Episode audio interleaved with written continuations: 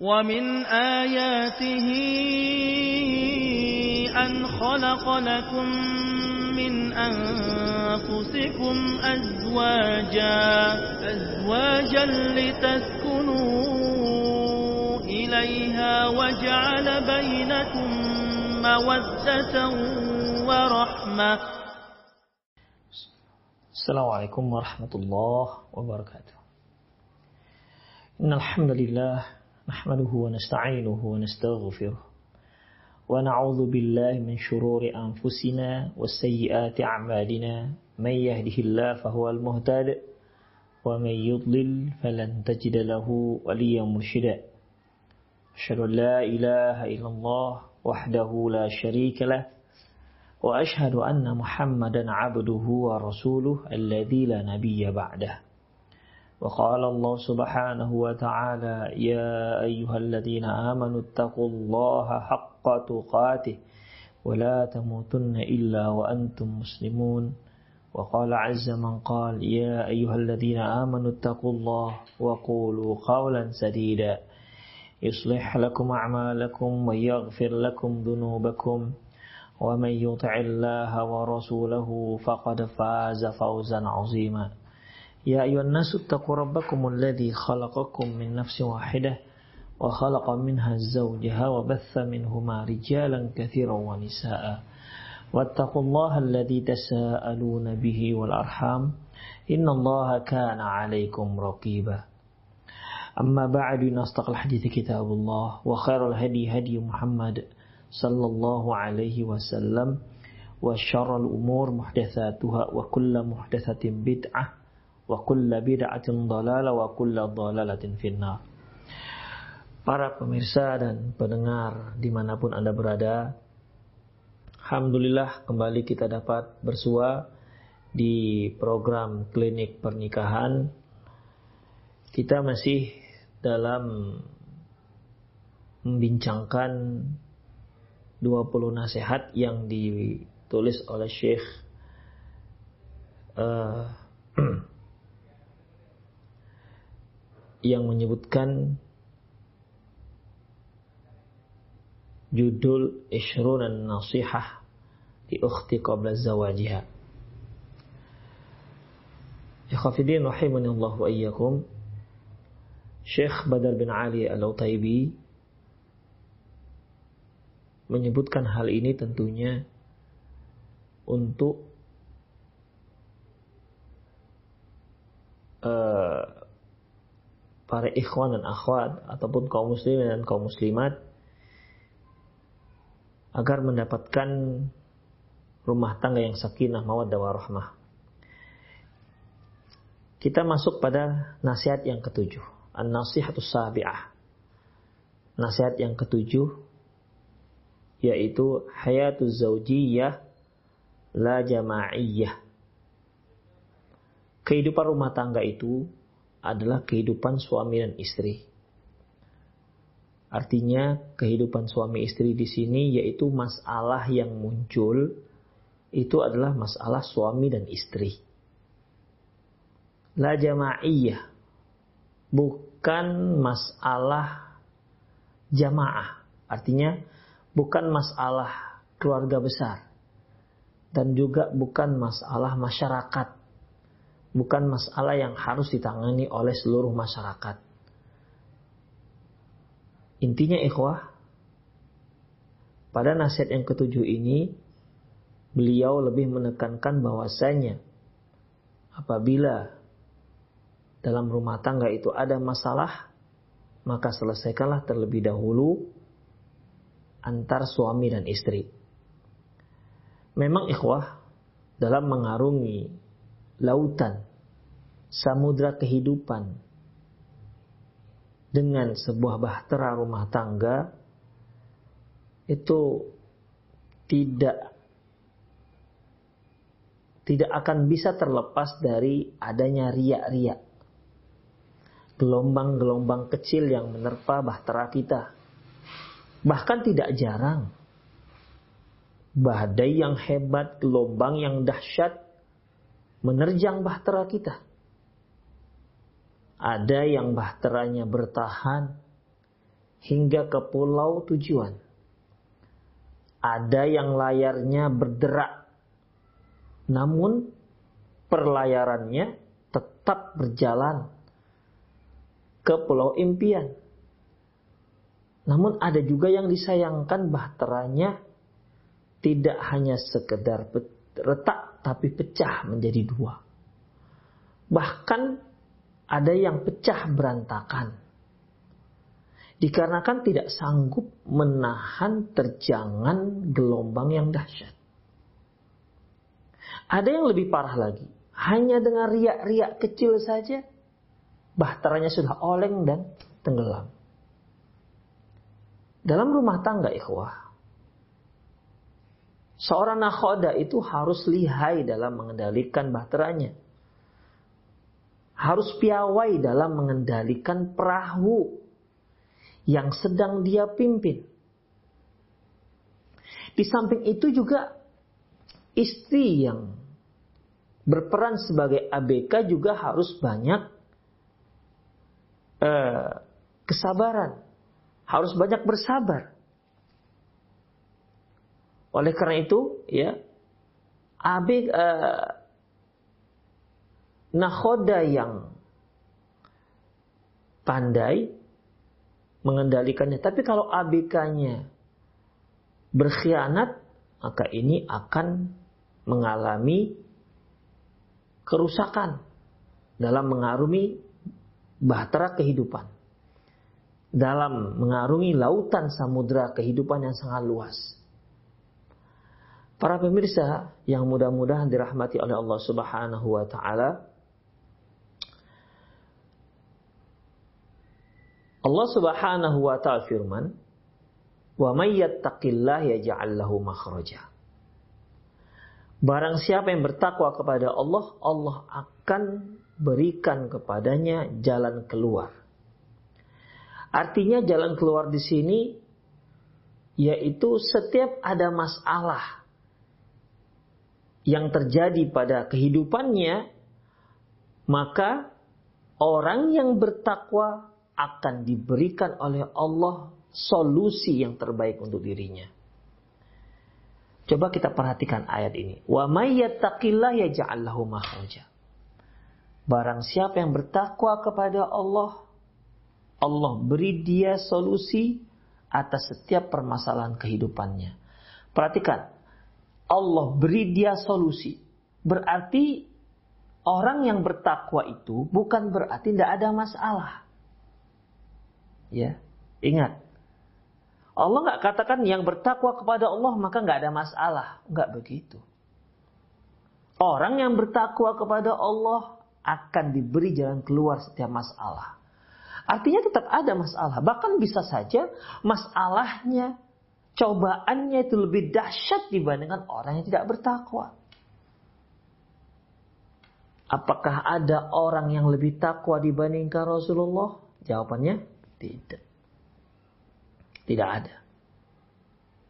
Apakah masalah yang menerpa diri Rasulullah itu lebih dahsyat dibandingkan yang lainnya? Ya, Cobaan yang Allah berikan kepada para rasul dan nabi itu lebih dahsyat dibandingkan orang yang biasa-biasa saja. Sebagaimana sabda Rasulullah sallallahu alaihi wasallam, "Inna asyaddan nas balaan al-anbiya." Sesungguhnya manusia yang paling dahsyat cobaannya itu ya para nabi. Ya. Jadi cobaan itu sesuai dengan dengan seberapa tebal, seberapa kokoh, seberapa kuat keimanan pada dada kita. Kalau kokoh keimanannya, maka otomatis cobaannya juga lebih lebih berat. Dan orang yang paling bertakwa di antara umat manusia adalah para nabi dan rasul. Makanya mereka itu mendapat cobaan yang lebih dibandingkan orang-orang yang lainnya. Sampai-sampai Rasulullah pernah mengatakan bahwasanya ya beliau terkena penyakit demam, terkena demam itu panasnya lebih panas ketimbang ketimbang panas demamnya orang-orang biasa. Demikian ikhwah. Jadi bukan berarti orang yang bertakwa tidak ada masalah. Dijamin tak ada masalah. Enggak. Orang yang bertakwa juga punya masalah. Kita lihat. Sebagaimana yang kita katakan tadi. Apakah ada orang yang lebih bertakwa dibandingkan Rasulullah? Enggak ada. Apakah rumah tangga beliau pernah diterpa masalah? Pernah. Ya. Pernah. Demikian. Seperti di saat Aisyah difitnah ya. Hadisul if dalam uh, kisahnya itu hadisul if yaitu difitnah Aisyah radhiyallahu anha oleh orang-orang munafik bahwasanya dia berzina. Naudzubillah min dzalik demikian ikhwah. Sampai Rasulullah tidak bisa berbuat apa-apa tidak bisa berkata apa pun. Beliau hanya menunggu pasrah wahyu Rasul, wahyu Allah Subhanahu wa taala. Itu rumah tangga Rasulullah sallallahu alaihi wasallam. Ya. Jadi bukan berarti seorang itu semakin soleh, semakin soleha, semakin bertakwa, maka maka semakin tidak ada masalah. Itu pemahaman yang keliru. Setiap kita hidup, setiap orang yang hidup di dunia ini, maka pasti akan diterpa masalah sedikit banyak pasti ada masalah. Makanya kalau ada orang yang ingin menghindar dari masalah atau tak mampu mengemban masalah, lantas dia bunuh diri, nah ini orang keliru berat. Dia kira dengan matinya dia bunuh diri, setelah itu tidak ada masalah. Bahkan kita katakan masalah dia lebih berat. Masalah dia yang akan dia hadapi di di alam barzakh lebih berat ketimbang yang sedang dihadapi itu. Kalau rumah tangga Rasulullah Shallallahu Alaihi Wasallam di sana pemimpinnya adalah seorang Rasul, Sayyidu waladi Adam, pemimpin anak Adam secara mutlak, khairul anbiya, sebaik-baiknya para nabi, khairul anam, sebaik-baiknya manusia, Kemudian istri-istri beliau adalah wanita-wanita yang solehat. Tidak dilakukan lagi kesolehannya. Namun rumah tangganya ada masalah. Lantas, apalagi rumah tangga kita? Ya, kita sebagai seorang suami juga bukan orang yang bertakwa atau ala kadarnya tidak mengerti ilmu menyelesaikan masalah. Istri kita juga ya ala kadarnya. Ya otomatis pasti adalah masalah. Hanya yang terpenting itu adalah bukan untuk menghindari masalah, tapi bagaimana cara menyelesaikan masalah. Dan perlu kita ingat ini nasihat yang ketujuh Apabila muncul masalah dalam sebuah rumah tangga, maka itu masalah ditangani oleh suami dan istri. Mereka harus berusaha menyelesaikan masalah ini. Dikomunikasikan dengan cara yang terbaik. Itu dia. Jadi masalah yang timbul di rumah tangga, ya, jangan langsung di, di, disebarkan ke kedua keluarga besar ini akan membuat masalah semakin runyam. Selesaikan dahulu ikhwah. Ya, selesaikan dahulu.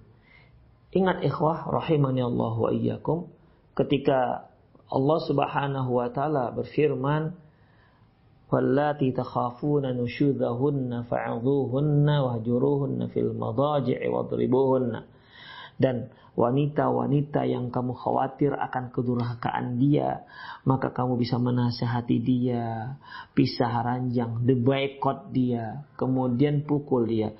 Apa kata Rasulullah SAW? La tahjur illa fil bait. Jangan kamu memboikot kecuali hanya di rumah, di luar jangan.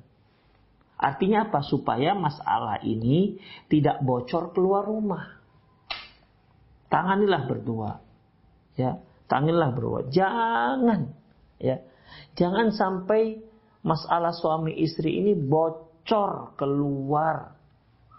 Kecuali kalau memang kita sedang meminta pendapat orang-orang yang memang alim, orang-orang yang memang kita lihat bijak. Kita ingin meminta saran bagaimana solusi dari masalah yang sedang sedang kita hadapi. Orang yang kita lihat memang kita harap dari dia bisa menyelesaikan masalah. Bukan orang-orang yang malah memprovokasi. Yang bisa merubah masalah kecil menjadi besar. Yang kata orang Arab, asbah dan kubatan. Biji kecil berubah menjadi kubah. Ya. Padahal harapannya masalah kecil itu bisa dihilangkan. Masalah besar bisa dikecilkan. Ini gara-gara dia salah meminta pendapat. Berkonsultasi pada orang yang tidak tepat. Akhirnya masalah kecil menjadi lebih besar. Ini yang tidak kita inginkan ikhwah. Rahimani Allahu wa iyyakum. Baik. Di antara masalah yang memang harus ditangani dalam rumah tangga antar suami dan istri saja. Yaitu rahasia-rahasia rumah tangga. Ya. Rahasia-rahasia rumah tangga. Jangan bocorkan rahasia rumah tangga kita ke orang lain. Hatta ke orang tua kita jangan. Ya. Jangan karena itu aib baik aib suami kita ataupun anak-anak kita. Karena biasanya yang ngelapor ini yang dilaporkannya ada aib suaminya. Ya para istri tentunya dia kalau melaporkan ke orang tuanya yang dilapor aib suaminya. Seolah-olah dia nggak punya aib. Demikian ikhwah. Suaminya misalnya susah bangun pagi misalnya. Jangan diceritakan. Suaminya susah ngasih uang belanja, tidak usah langsung ceritakan kepada orang tua. Ya. Yang namanya orang tua apalagi ibu ketika putrinya uh, apa ya, isti istika itu artinya dia apa ya mengeluhkan mengeluhkan suaminya kepada ibu kandungnya otomatis seorang ibu kandung kalau dia tidak bisa bersikap bijak ya dia akan berpihak kepada kepada kepada putrinya. Demikian. Apalagi yang melapor itu umumnya dia akan berbicara untuk perkara-perkara yang memenangkan dirinya. Demikian. Jadi jagalah rahasia rumah tangga. Jangan sampai ada yang tahu. Terutama rahasia ranjang. Dalam sebuah hadis yang diriwayatkan oleh Imam Muslim dari Abi Sa'id Al-Khudri radhiyallahu anhu anna Rasulullah sallallahu alaihi wasallam qal bahwasanya Rasulullah sallallahu alaihi wasallam bersabda inna min a'zamil amanati 'inda Allah yaumal qiyamah ar-rajulu yufdi ila imra'atihi wa tufti ilaihi thumma yanshuru sirraha. Sesungguhnya ikhwah amanah yang paling agung di sisi Allah Subhanahu wa taala nanti di hari kiamat. Yaitu maksudnya di sini orang yang melanggar amanah. Yaitu seorang laki-laki seorang suami yang mendatangi istrinya. Kemudian istrinya juga demikian lantas dia menceritakan rahasia mereka berdua. Dalam hadis yang lain ya dalam riwayat yang lain Rasulullah SAW bersabda, Inna min asyarin nas indallahi manzilatan yaumal qiyamah. Sesungguhnya manusia yang paling buruk posisi dia di sisi Allah nanti hari kiamat ar-rajulu yufdi ila imraatihi wa tufdi ilaihi. Seorang laki-laki yang melakukan hubungan intim dengan istrinya sumayun syuru syirraha sirraha kemudian dia menceritakan tentang hubungan intim itu kepada orang lain. Maksudnya bagaimana ini ya? ya. Menceritakan yang bagaimana yang nggak boleh ini. Karena kalau kita lihat Rasulullah Shallallahu Alaihi Wasallam juga mengajarkan bagaimana sunnah-sunnah yang terkait dengan hubungan intim. Sebagaimana yang telah kita bahas di di uh, di episode klinik pranikah. Sudah kita bahas panjang lebar hadis-hadisnya. Rasulullah menceritakan, jadi cerita yang bagaimana yang tidak dibolehkan ikhwah. Imam An-Nawawi rahimahullah memberikan penjelasannya. Apa kata beliau? Wa fi hadzal hadis tahrimu ifsya'at rajuli ma yajri bainahu wa baina imra'atihi min umur istimta' wa wasa wa wasafa tafasil dzalik wa ma yajri minal mar'ati fihi min qaulin aw fi'lin wa nahwi. Kata Imam An-Nawawi, yang dimaksud pengharaman yang disebutkan dalam hadis ini yaitu seorang laki-laki menceritakan kepada orang lain apa yang terjadi antara dia dan istrinya. Apa yang terjadi antara dia dan istrinya yang terkait dengan hubungan intim. Dan dia ceritakan secara rinci. Ya. Kejadiannya dia ceritakan ucapan-ucapan istrinya, ucapan-ucapan suaminya, apa yang dilakukan, suara-suaranya, mungkin suara desahan, apalah namanya ya. Ini nggak dibolehkan haram hukumnya. Demikian ikhwafiddin. Jadi nggak boleh seorang suami menceritakan tentang hubungan yang terjadi. Ya. Apa yang terjadi antara dia dan istrinya terkait dengan masalah hubungan intim. Nggak boleh menceritakan rinciannya Ikhwah rahimani Allah wa iyyakum. Ya, masing-masing yang sudah nikah ngertilah apa yang dimaksud dengan rincian di sini. Fa amma mujarradu fa amma mujarrad dzikril jima. Adapun kalau hanya menyebutkan penyebutan secara global hubungan intim, fa illam takun fihi faidah fala ilaihi hajatah fa makruhun. Kalaupun hanya menyebutkan secara global hubungan intim begitu aja kan, maka kalau nggak ada faedahnya, maka nggak perlu diceritakan juga. Itu hukumnya makruh. Di annahu khilafal muru'ah. Karena hal itu jelas menyelisih adab. Misalnya ada seorang laki-laki mengatakan, ih tadi malam saya melakukan hubung saya saya hubungan tadi malam dengan istri saya. Apa fungsinya inti cerita? Ya. Atau seorang seorang istri cerita pada temannya misalnya, Tadi malam abangku begini, begini, begini, begini. Ya, tidak dibolehkan. Haram hukumnya. Demikian. Ih, abangku sangat begini, sangat begitu. Nggak dibolehkan, ikhwah. Karena hal itu bisa membuat hati wanita yang menceritakan juga, yang diceritakan, itu nanti bisa bermasalah dengan cerita tersebut. Oleh karena itu ikhwah rahimani Allah wa iyyakum ya tidak dibolehkan. Ya, biasanya yang bercerita ini, yang rinci-rinci ini para istri. Biasanya sih demikian. Bagaimana apa yang dia rasakan. Apalagi terkait dengan aib suami ketika melakukan hubungan intim. Tidak dibolehkan. Ya, tidak dibolehkan. Terkecuali, nah ini dia, terkecuali kalau memang ingin mencari solusi.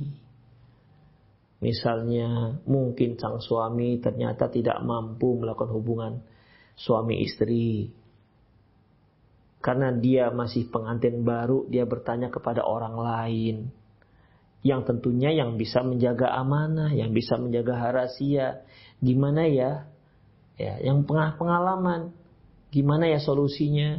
Mungkin dia bisa memberikan obat yang bagus atau bagaimana cara uh, pengobatan yang baik atau pergi ke dokter mana. Begitu ikhafidin. Tidak masalah kalau seperti itu. Ya. Penyebutan yang seperti ini nggak ada masalah karena tujuannya untuk memperbaiki rumah tangga tersebut. Demikian. Tapi kalau sekedar ucapan hubungan, tadi malam saya begini dengan istri saya, saya melakukan hubungan dengan istri saya misalnya. Kalau nggak ada faedahnya untuk apa disebut-sebut? Dan ini makruh hukumnya.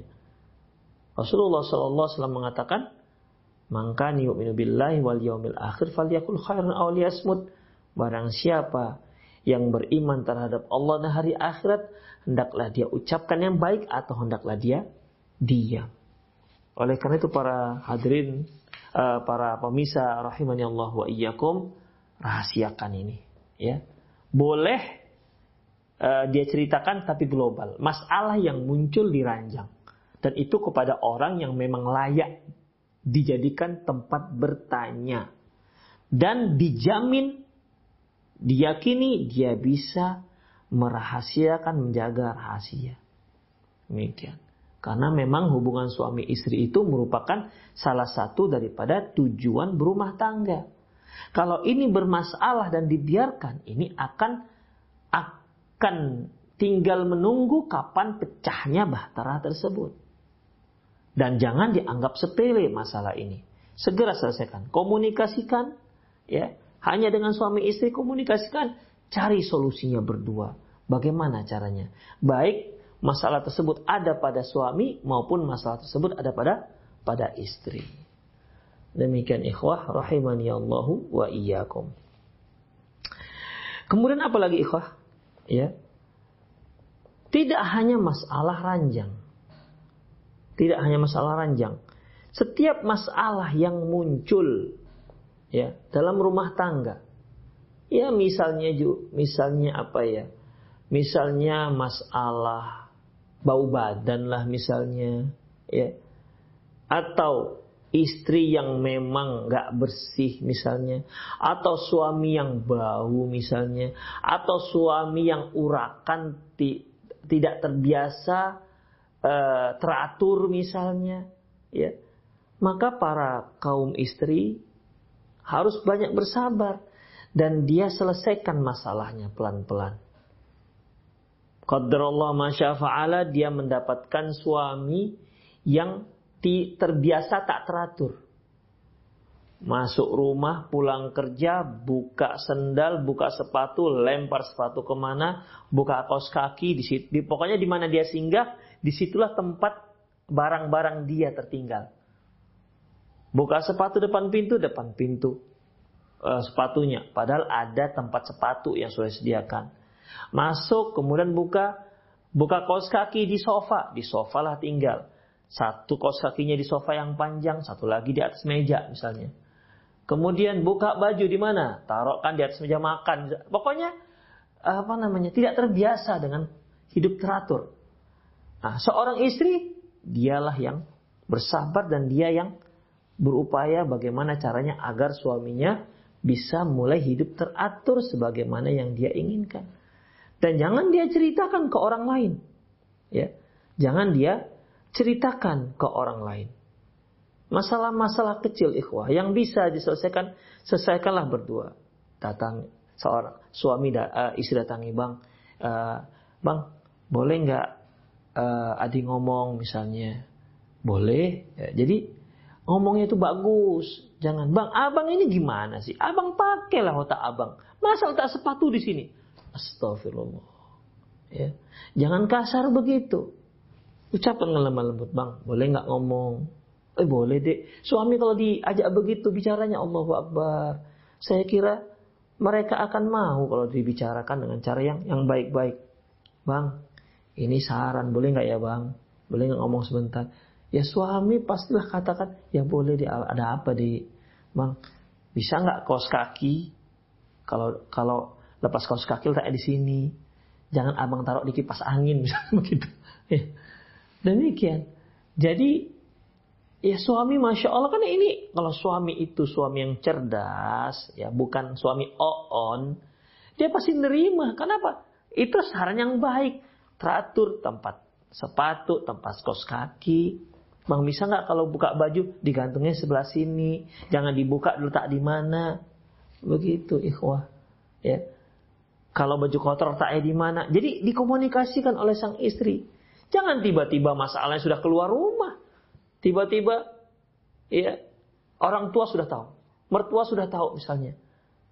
Dia berkunjung ke rumah orang tuanya kemudian cerita, suami saya ini mah nggak teratur orangnya, asal-asalan, jorok orangnya. Ah, begitu. Jangan ikhwah.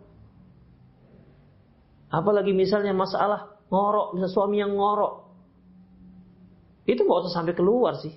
Ya. Karena ini masalah-masalah rumah tangga, selesaikanlah berdua. Demikian ikhwah, rahimani Allah wa iyyakum. Ya, selesaikan berdua. Kalaupun, nah ini dia, ya.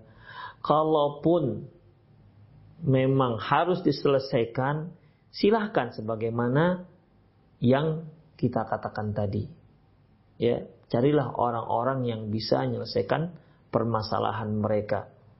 Jadi bagi seorang istri, belajarlah untuk menyelesaikan masalah sendiri bersama sang suami.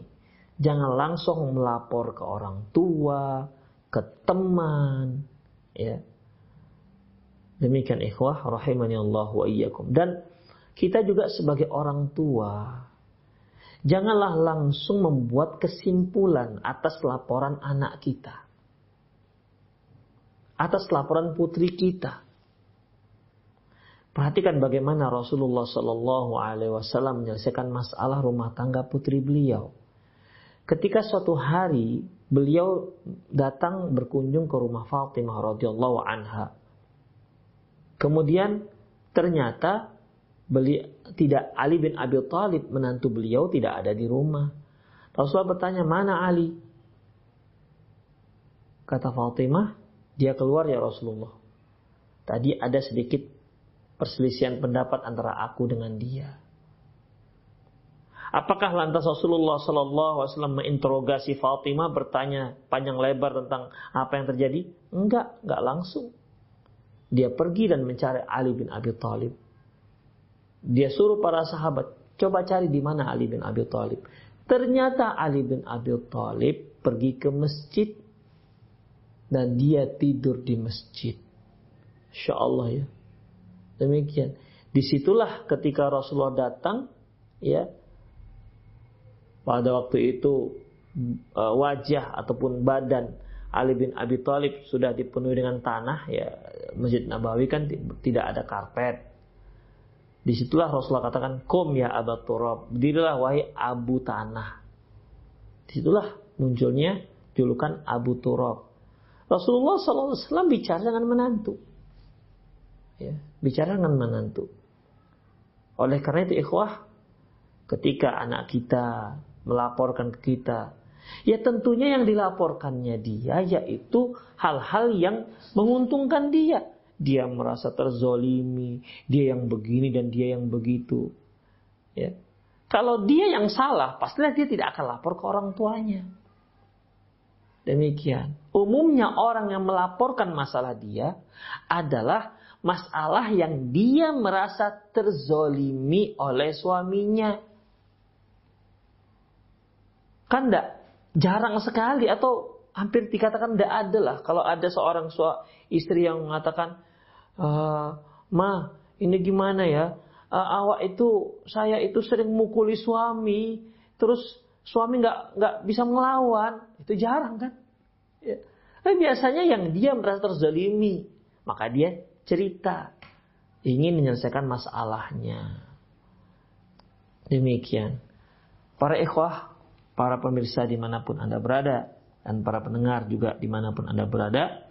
Oleh karena itu dalam masalah ini, ya, eh, jangan langsung kita melaporkan masalah kita ke ke orang tua, ke teman, ya wahai para istri, jangan tiba-tiba cerita ke teman, tidak usahlah ya nggak usah. Karena terkadang banyak juga teman tuh nggak ngerti masalah tapi sok-sok ngeri memberikan solusi ya ada lebih parah lagi.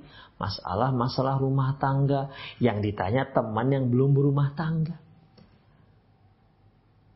Lebih parah lagi yang temannya yang masih jomblo ini ya eh, kepedean memberikan jawaban. Dia sendiri belum berumah tangga. Demikian ikhwah rahimani Allah wa iyyakum.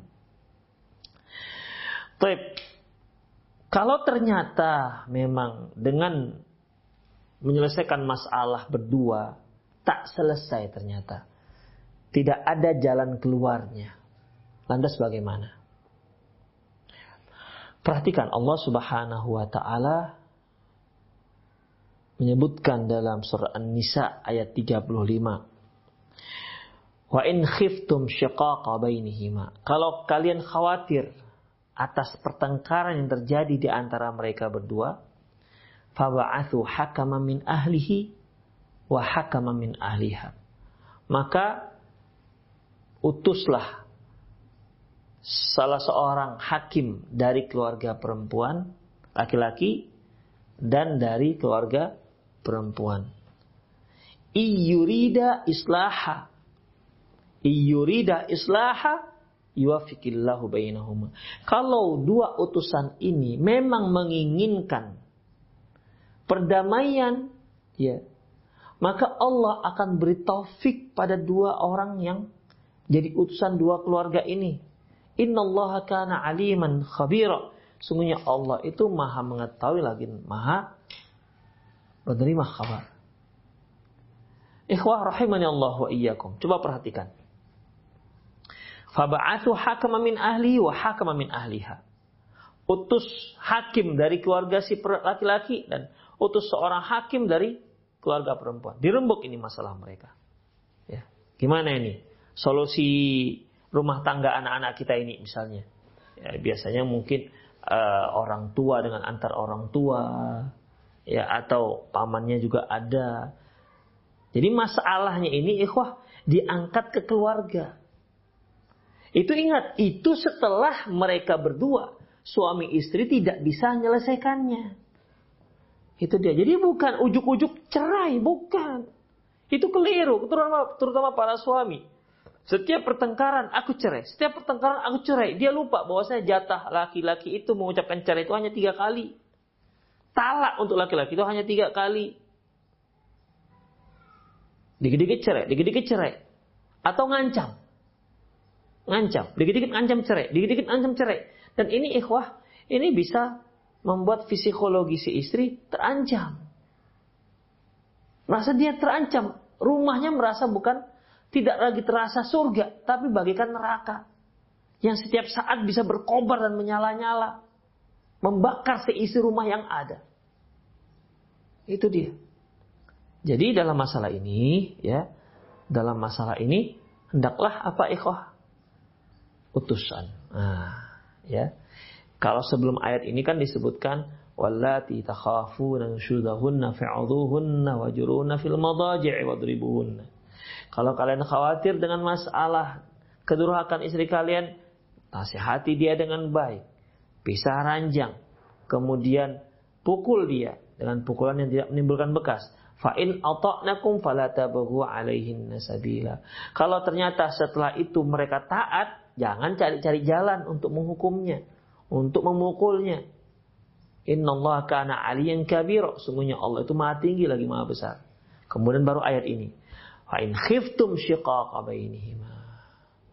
Kalau ternyata tetap dikhawatirkan pertengkaran mereka berdua akan menimbulkan pecahnya rumah tangga mereka. Faba'athu hakama min ahli wa hakama min ahliya. Barulah ada orang yang ketiga ini. Dari pihak keluarga. Keluarga laki-laki dan keluarga wanita. Tapi ingat, iyurida islaha. Iyurida islaha. Yaitu mereka ini berembuk untuk mendamaikan. Ya. Berembuk untuk mendamaikan. Jadi hakim-hakim ini datang untuk berembuk Bagaimana caranya menyelesaikan masalah anak-anak kita ini? Supaya rumah tangganya nggak pecah. Jadi bukan masing-masing bawa misi untuk di, diceraikan saja, bukan begitu. Masing-masing misi punya, pokoknya saya harus membela anak saya. Yang yang yang pihak laki-laki, saya harus membela anak kami. Kalau ini ikhwafidin bukan in aroda islaha namanya. Ya. Coba perhatikan ya in aro iyurida islaha ya afan iyurida islaha yuwafikillahu bainahuma kalau memang mereka berdua hakim ini menginginkan kebaikan, menginginkan perdamaian, yuwafikillahu bainahuma. Allah akan beri taufik, Allah berikan jalan keluar, ikhwah.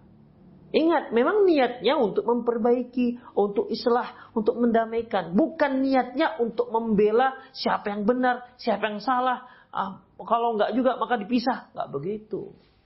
Ya. Itu keliru hakim yang diujuk seperti ini.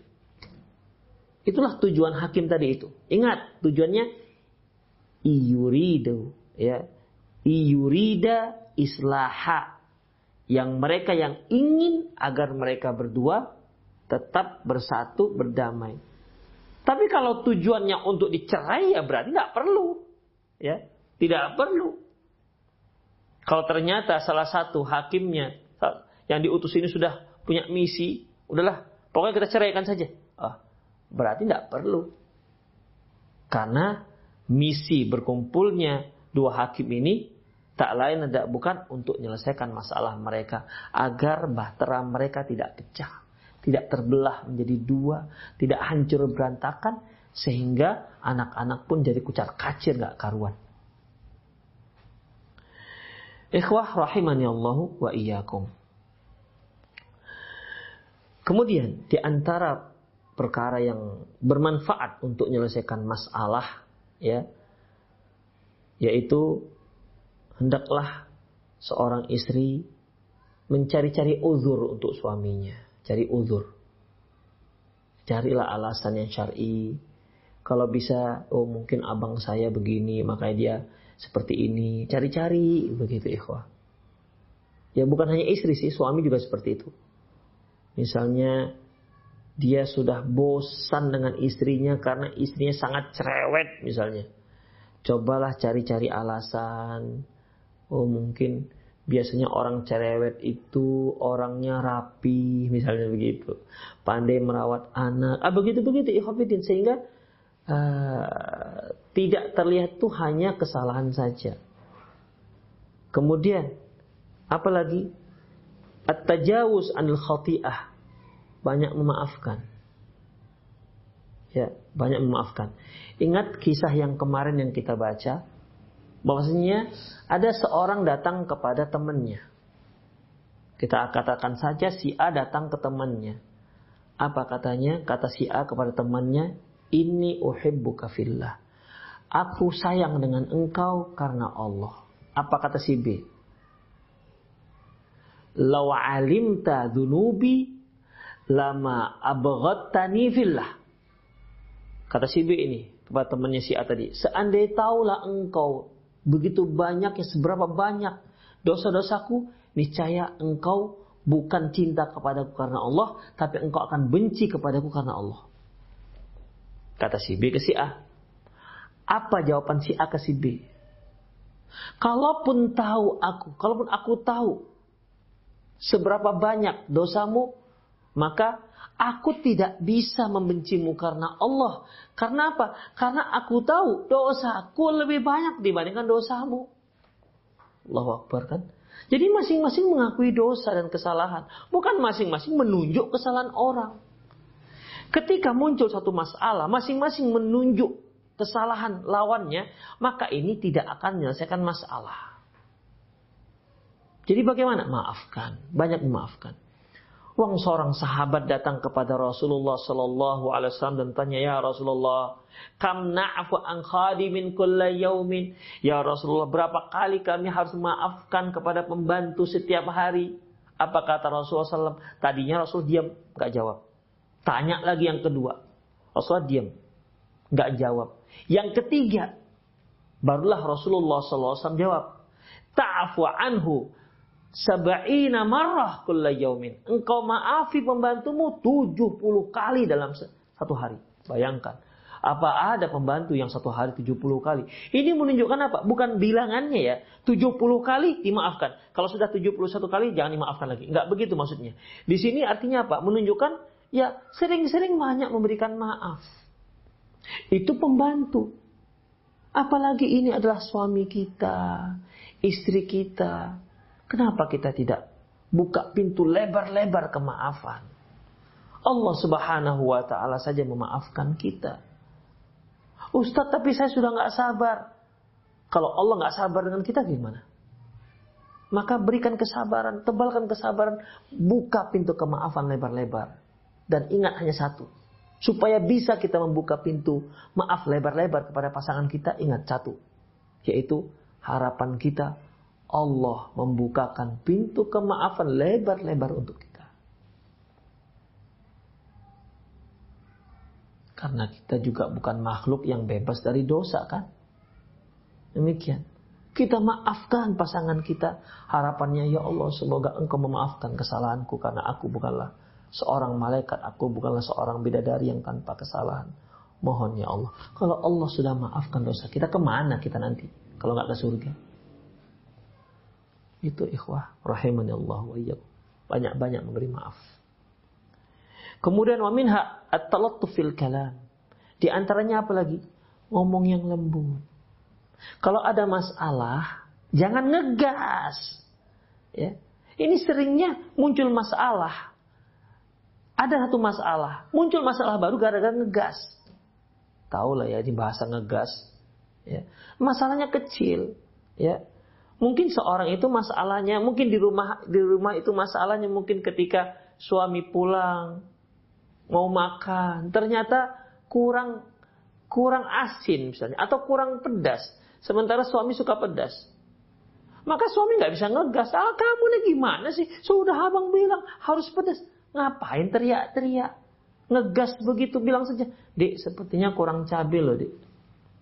Seistri juga begitu. Jangan ngegas ketika menyelesaikan masalah. Omongkan dengan cara yang lembut. Kalau hati bergejolak, ah, tenangkan dulu. Jangan ngomong dulu. Tenang dulu. Mendingan anti nangis di kamar tuh. Habis-habisan. Ketimbang waktu itu bicara.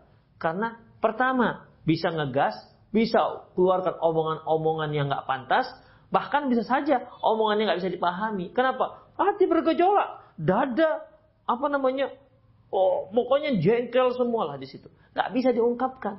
Mendingan nangis saja udah. Sudah? Sudah tenang hati, baru bicara dengan cara yang yang baik. Demikian. Jadi bicaralah dengan yang baik itu bisa menyelesaikan salah satu cara untuk menyelesaikan masalah. Minimal ya, minimal bisa memperkecil permasalah permasalahan. Kemudian wa minha al mubadaratu bil afi. Di antaranya apa lagi ikhafidin? Minta maaf.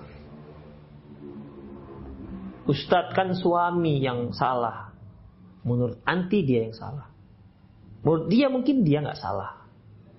Ya. Tapi Ustadz suami sudah mengakui, walaupun suami mengakui dia salah, anti wahai istri lebih dahululah minta maaf. Walaupun anti tidak salah. Sesungguhnya anti meminta maaf itu dapat meluluhkan hati sang suami. Dapat meluluhkan keegoan sang suami.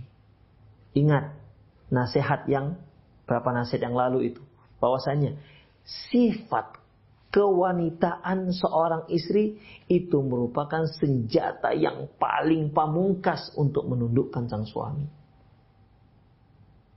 Kun lahu amah yakun laha yakun laki abadan. Jadikan dirimu sebagai hamba saya, niscaya suamimu akan menjadi hamba saya bagimu. Oleh karena itu ikhwah rahimani Allah wa iyyakum ya.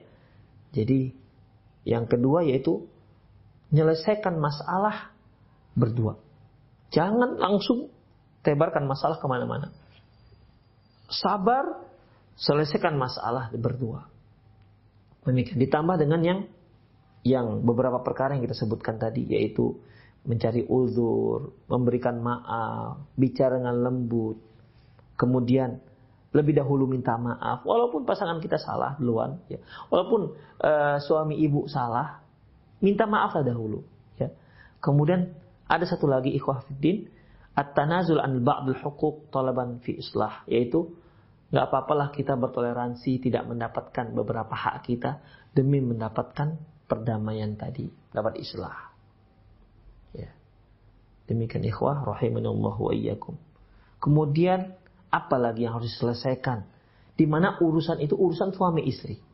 Bukan urusan keluarga besar, apalagi urusan masyarakat. Enggak.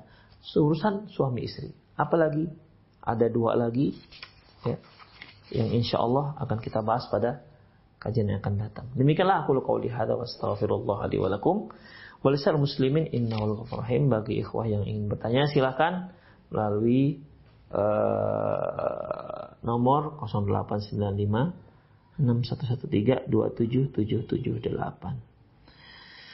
Alhamdulillah sudah banyak yang masuk ini. Eh. Assalamualaikum Ustaz, Ana sering belajar masak di YouTube dan diiringi musik. Ana cari yang tidak diiringi musik susah Ustaz bagaimana? Apakah boleh Ustaz? Jazakumullah khairan. Ikhwah, uh, para akhwat sekalian, carilah yang tidak ada musik. Ya, carilah yang tidak ada musik. Karena belajar masak tidak harus lari YouTube. Kalaupun ada, ya kalaupun ada, misalnya anti mau buat seblak misalnya, ya, yang kerupuk diapain lah begitu menjadi makanan lembut, kerupuk makanan keras dan rapuh menjadi lembut.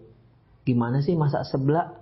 Ya udah cari dan minimalkan musiknya begitu ya. Jangan sampai sambil masak sambil banyak nanya YouTube kemudian sambil angguk-angguk. Jangan berarti dia suka dengan itu. Ya tentunya cari dulu kan kan tidak harus di YouTube. Bisa cari di Google dulu ya. Cara memasak seblak bagaimana? Cara memasak misalnya masak uh, gudeg misalnya ya. Cari di Google. Tidak harus di YouTube. Cari dulu itu. Insya Allah ada ikhwah oh gimana tahapan-tahapannya ya silakan cari yang lain demikian intinya hindarilah yang ada musik-musiknya karena musik itu diharamkan dalam Islam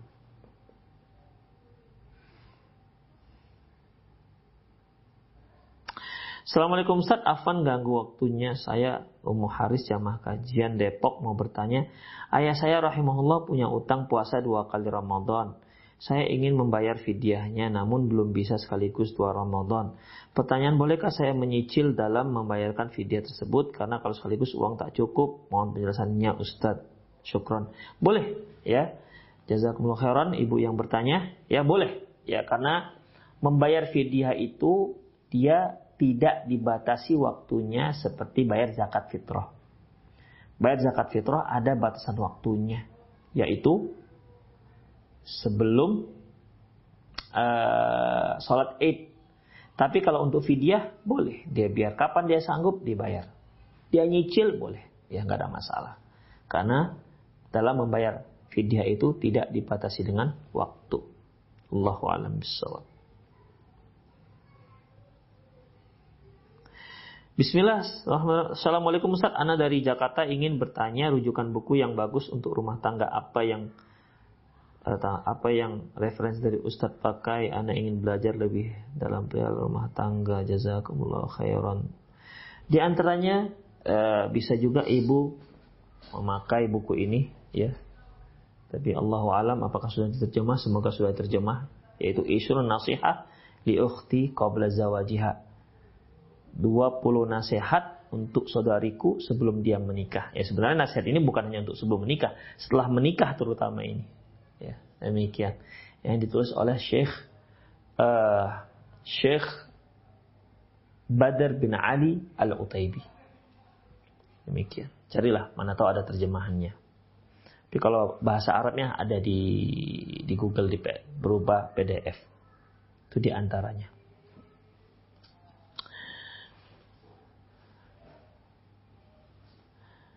Assalamualaikum Ustaz, bagaimana jika saudara perempuan Ana sudah menikah? Bertanya apakah Ana dan suami selama ini melakukan KB lalu Ana menjawab KB alami yaitu azal. Apakah seperti termasuk menceritakan rahasia ranjang yang terlarang. Syukron ah, ini enggak enggak masalah ya. Enggak masalah. Eh, Rasulullah Shallallahu Alaihi Wasallam juga para sahabat menceritakan masalah azal. Jadi dia menceritakan bagaimana caranya supaya KB alami begitu. Seperti Jabir radhiyallahu an apa katanya? Kunna na'zil wal Qur'an yanzil. Kami azal ya, azal itu artinya dia membuang uh, airnya di luar, bukan di rahim sang istri.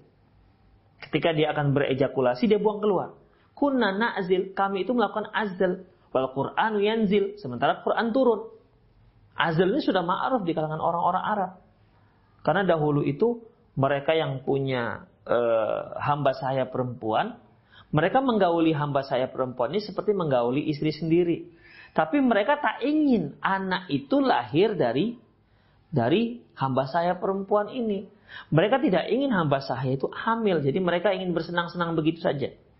Kalau mereka ingin punya anak itu dari istri, ya bukan dari hamba sahayanya. Oleh karena itu apa yang mereka lakukan? Mereka melakukan azal, ya mereka melakukan azab, nggak ada masalah. Ya, nggak ada masalah.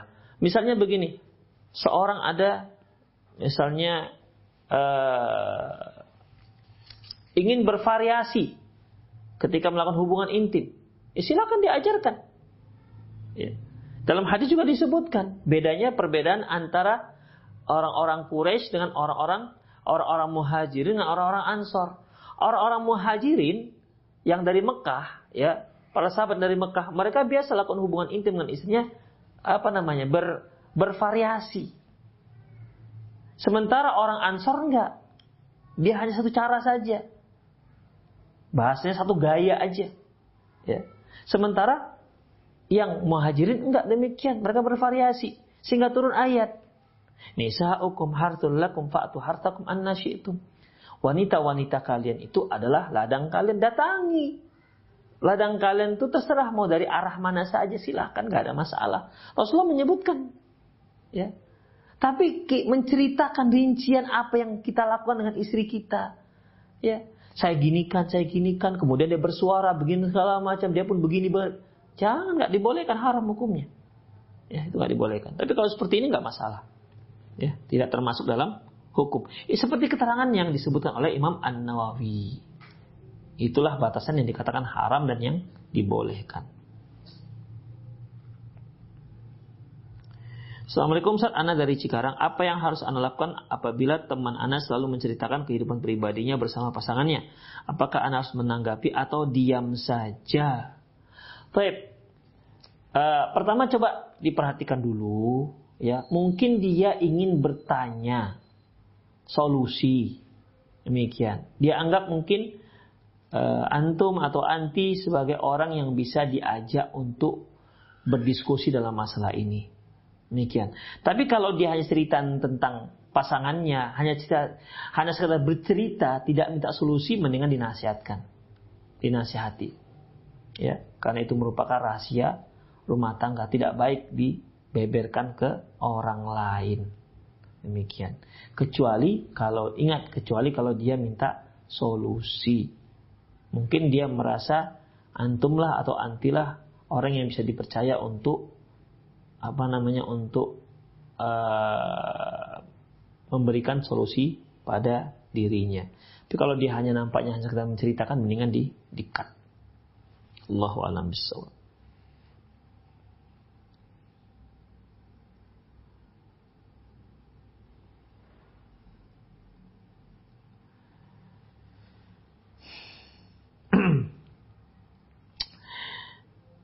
Ustadz, apakah mengancam cerai sudah termasuk dikatakan talak? Misalnya, nanti jika kamu melakukan perbuatan ini itu, saya talak ya. Ternyata itulah itu ia lakukan tersebut karena ketidaksengajaan. E, enggak, kalau ancam-ancam itu enggak termasuk. Ya. Kalau kamu begini, kamu akan saya cerai. Demikian, itu tidak termasuk. Kalau ancaman tidak termasuk jatuh talak. Demikian. Allahu a'lam. Assalamualaikum Ustaz, saya dari hamba Allah Sulawesi Selatan di Bugis. Dan saya Ustaz, bagaimana menanggapi sebagian orang yang mengatakan adik laki-laki saya katanya terkena sakit mau menikah. Karena ciri-ciri adik saya sekarang seperti orang gila dan tidak mengurus dirinya seperti putus asa jazakumullah khairan. Uh, yang seperti ini sebaiknya ya dikonsultasikan kepada dokter atau ke psikiater ya apa tidak? Ya saya juga nggak mengerti kalau ada ciri-ciri orang-orang yang kepingin nikah. Ya kalau kalau hanya sekedar cerita-cerita aja ada seperti kalau ada seorang akhwat setiap dia masak masakannya asin berarti berarti kepingin kawin misalnya. Yaitu apa namanya cerita-cerita begitu saja. Ya Adapun kebenarannya Allah alam. Ya, Allah alam. Tapi ya ini ikhwah, adapun yang terkait dengan sering terkena sakit atau mau menikah itu Allah alam. Ini sebaiknya ditanyakan kepada si ade, ya. Di, kamu kepingin kawin, kepingin nikah, tanyakan. Jadi jangan tanyakan ke orang lain, tanyakan yang kepingin konsultasikan kepada dia, tanyakan kepada si adik. Dik, Kata orang yang begini-begini tandanya orang yang terkena penyakit ini tandanya dia kepingin nikah. Gimana dek? Betul nggak? Tanyakan kepada yang si ade. Ya. Kalau dia katakan iya sih, udah carikan. Ya, carikan. Demikian. Atau tanyakan kepada bawa ke dia ke psikiater, dia mungkin uh, psikiater ini yang yang bisa apa namanya bertanya dengan cara yang terbaik untuk mengetahui apa yang dia inginkan. Allahu alam bisawab.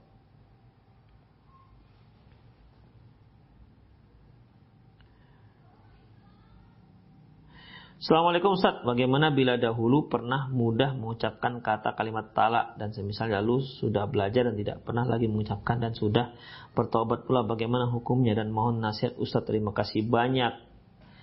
Talak kalau sudah diucapkan jatuh. Ya. Talak kalau sudah diucapkan jatuh. Salah sun huzla. Jidduhunna jiddun wa huzlahunna jiddun. Tiga hal yang main-main dia serius-serius. Kalau dia main-main tetap hukumnya hukum serius. Di antaranya talak. Tapi Ustadz saya nggak tahu, makanya kenapa nggak tahu belajar. Sekarang saya baru tahu, ya sekarang baru tahu, berarti harus hitung berapa talak yang sudah jatuhkan. Kalau tiga, berarti sudah pisah. Demikian. Ya. Jadi ketidaktahuan itu tidak berarti ya tidak berarti terbebas dia dari dari hukum dalam masalah ini.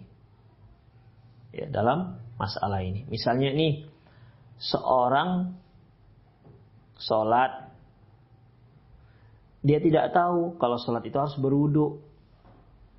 Ya, Kemudian setelah dia sholat, ada yang nanya, bang, tadi sholat wudhu enggak? Enggak, oh harus wudhu bang. Udahlah saya nggak tahu kok tadi sah. Ya nggak sah, dia harus wudhu dan dia ulangi sholatnya. Ya. Jadi jatuh hukum talaknya. Makanya saya himbau para suami belajar masalah talak itu bagaimana, bukan untuk dipraktekkan, tapi untuk mewanti-wanti ya. Jangan sampai jatuh pada perkara yang diharamkan. Seperti hadis yang pernah kita singgung di mana Hudzaifah ibnu Yaman radhiyallahu anhu pernah berkata kana nas yas'aluna Rasulillah sallallahu alaihi wasallam Yas'alna Rasulullah sallallahu alaihi wasallam anil khair wa kuntu as'aluhu anil syar. Orang-orang bertanya kepada Rasulullah tentang kebaikan, aku bertanya tentang keburukan. Untuk apa? Makhafatan ayyudrikani. Karena khawatir aku terjerumus pada perbuatan tersebut. Perbuatan yang salah tersebut. Assalamualaikum Ustaz, saya Abu Abdillah dari Bengkulu ingin menanyakan tentang korban. Bolehkah korban untuk orang yang meninggal dan bolehkah beli korban dari harta warisan belum dibagikan jazakumullah khairan. Baik. Ikhwah Allahu alam bisawab. Ada memang para ulama yang membolehkan korban untuk uh, apa namanya untuk orang yang sudah meninggal tapi mereka mengkiaskannya dengan sedekah. Seorang anak boleh bersedekah untuk orang tuanya sudah meninggal. Ya. Dan Sebagian ulama nggak membolehkan. Karena apa? Karena berkorban itu tidak bisa dikiaskan dengan dengan sedekah. Kalau seandainya berkorban itu bisa dikiaskan dengan sedekah, seperti boleh untuk orang yang sudah meninggal, lihat bagaimana yang dilakukan oleh Rasulullah dan para sahabat. Rasulullah dan para sahabat, mereka juga memiliki orang-orang yang mereka cintai, yang lebih dahulu meninggal dibandingkan mereka. Dan mereka juga generasi yang paling ingin kerabat-kerabat mereka masuk surga. Tapi apakah ada pernah dilakukan mereka lakukan? Pernahkah Rasulullah SAW berkorban untuk Khadijah, berkorban untuk paman beliau Hamzah, atau berkorban untuk family-family yang beliau cintai yang lainnya? Tidak ada. Ada nggak para sahabat yang sekian ribu orang, yang sekian puluh ribu orang pernah melakukan ada riwayat dari mereka mereka berkorban untuk untuk orang tua mereka yang sudah meninggal. Kalau enggak, ya sudah kita jangan lakukan. Lauka laukana khairan lasabakuna ilai. Seandainya itu baik, mereka lebih dahulu melakukannya. Mereka lebih faham tentang kebaikan dibanding kita. Lebih faham. Sebagaimana dikatakan Allah Ibnu Mas'ud, "Mangkana minkum mustannan falyastanna bimang mat." Barang siapa di antara kalian yang ingin mengambil sunnah, maka ambil sunnah dari orang yang sudah meninggal. Maksudnya para sahabat. Di annal hayya la tu'man alai fitnah karena yang sudah mening yang masih hidup itu tak aman dari fitnah. Siapa itu? Ulaika ashabu nabiikum. Mereka adalah sahabat-sahabat Nabi kalian. Kanu abarruhum quluban. Sahabat-sahabat Rasulullah itu orang yang paling baik hatinya. Wa a'maquhu ilman. Dan paling yang paling dalam Ya, abarruhum kuluban paling baik hatinya wa a'maqu ilman yang paling dalam ilmunya wa aqalluhum takallufan paling sedikit takallufnya. Jadi ikhwah, lihat para sahabat pernah nggak mereka paling enggak lebih jauh lebih dalam ilmunya dibandingkan kita. Jauh lebih baik hatinya dibandingkan kita. Coba bayangkan, hati ilmu. Ya. Ada orang hatinya lebih baik tapi tidak tidak begitu berilmu. Ada yang berilmu, berilmu Masya Allah. Wawasan dia tentang syariat ini luar biasa. Tapi hatinya nggak baik. Sahabat paling baik hatinya dan paling berilmu. Coba. Makanya kalau itu pernah dan itu baik, tentunya mereka lebih dahulu melakukannya. Ya, jadi sepengetahuan saya para sahabat tidak ada melakukan hal itu. Kesimpulannya apa? Tidak ada korban untuk orang yang sudah meninggal. Kecuali kalau dia wasiat ya. Kalau dia wasiat itu beda ikhwah. Saya ulangi kecuali kalau dia wasiat. Maka wasiatnya harus dijalankan. Allahu alam bisawab Ah, ikhwah sebetulnya waktu kita sudah selesai. Demikianlah semoga apa yang kita bahas manfaat. Ya sedikit yang saya sampaikan tadi semoga adalah manfaatnya bagi para pemirsa Rosat TV dan bagi para pendengar radio dan mengaji di mana pun Anda berada. Ya walaupun sedikit ya semoga bermanfaat bekal untuk menyelesaikan masalah dalam rumah tangga kita sehingga masalah yang muncul itu membuat kita semakin dekat dengan Allah Subhanahu wa taala dan masalah itu menjadi sebuah nilai ibadah untuk diri kita di sisi Allah Subhanahu wa taala. Demikian aku lu qauli hadza astaghfirullah li wa lakum wa lisa'il muslimin innahu ghafurur rahim. Subhanakallahumma bihamdik asyhadu an la ilaha illa anta astaghfiruka wa atubu ilaik. Wa sallallahu ala nabiyyina Muhammad wa ala alihi wa ashabihi ajma'in. Wa akhir da'wana alhamdulillahi rabbil alamin. Assalamualaikum warahmatullahi wabarakatuh.